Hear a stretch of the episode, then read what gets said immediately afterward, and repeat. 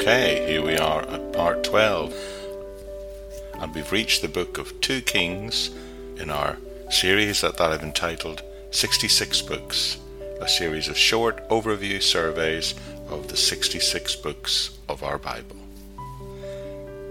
This is the Book of Kings, the book of the destruction of the kingdom.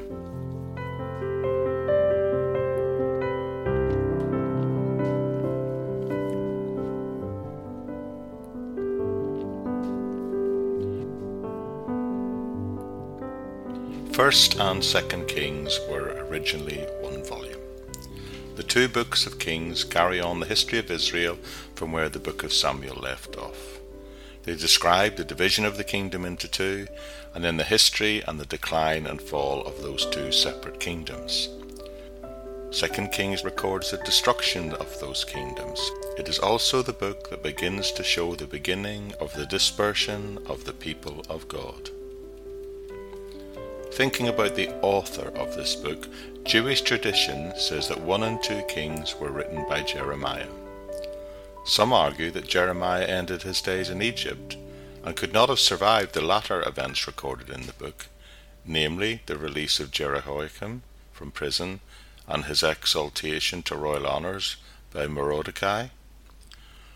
However, the literary style of 2 Kings is very similar to Jeremiah.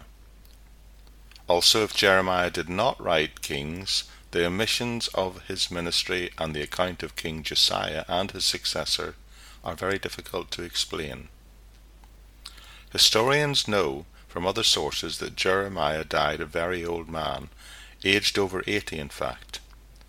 And further evidence of his authorship would be in the fact that 2 Kings chapter 24:18 through to chapter 25:30 are almost identical to Jeremiah chapter 52. Thinking about the recipients, who the book was written to. If Jeremiah wrote Kings or finished Kings in Babylon, the recipients were obviously then the Jews taken captive by Nebuchadnezzar. Daniel and Ezekiel would have been among them. Daniel definitely knew about the book of Jeremiah, for in Daniel 9:2 he refers to Jeremiah 25:11 and 12. The recipient of Kings would have included Daniel. Second Kings records the miracle-filled ministry of Elisha.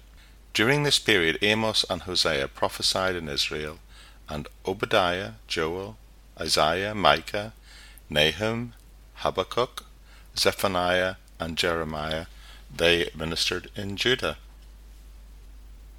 The contents of 2 Kings gives an account of the reigns of various kings, but it is written selectively, not comprehensively. The subject is the defeat and the destruction of the northern kingdom by Assyria and the southern kingdom by Babylon. The message of 2 Kings is disobedience, and that disobedience will always lead to decay, defeat, and destruction. Like 1 and 2 Kings, it hinges and hangs on chronology. It is an account of the reign of one king after another. The format is sections are often introduced by the phrase, in such and such a year, so and so became king. So the book is divided into two main sections. The first covers the destruction of the northern kingdom in the first 17 chapters, and one by one, the life story of 20 different kings of the northern kingdom are described for us. And in the second part of the book, from chapters 18 to 25, we see the destruction of the southern kingdom and the reign of a further 10 kings is described.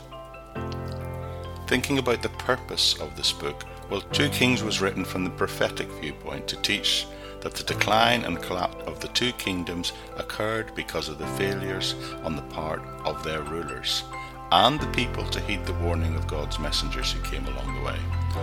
Always remember also that 2 Kings was written by a prophet, not a historian. So, in summary, in summarizing the whole book, we can say an unknown author, although probably Jeremiah, wrote to the Jews in captivity in Babylon to teach them that habitual disobedience led to the decay, defeat, and destruction of both the northern and the southern kingdoms in Israel. The spiritual climate of a nation, therefore, will always determine its political and its economic outcome.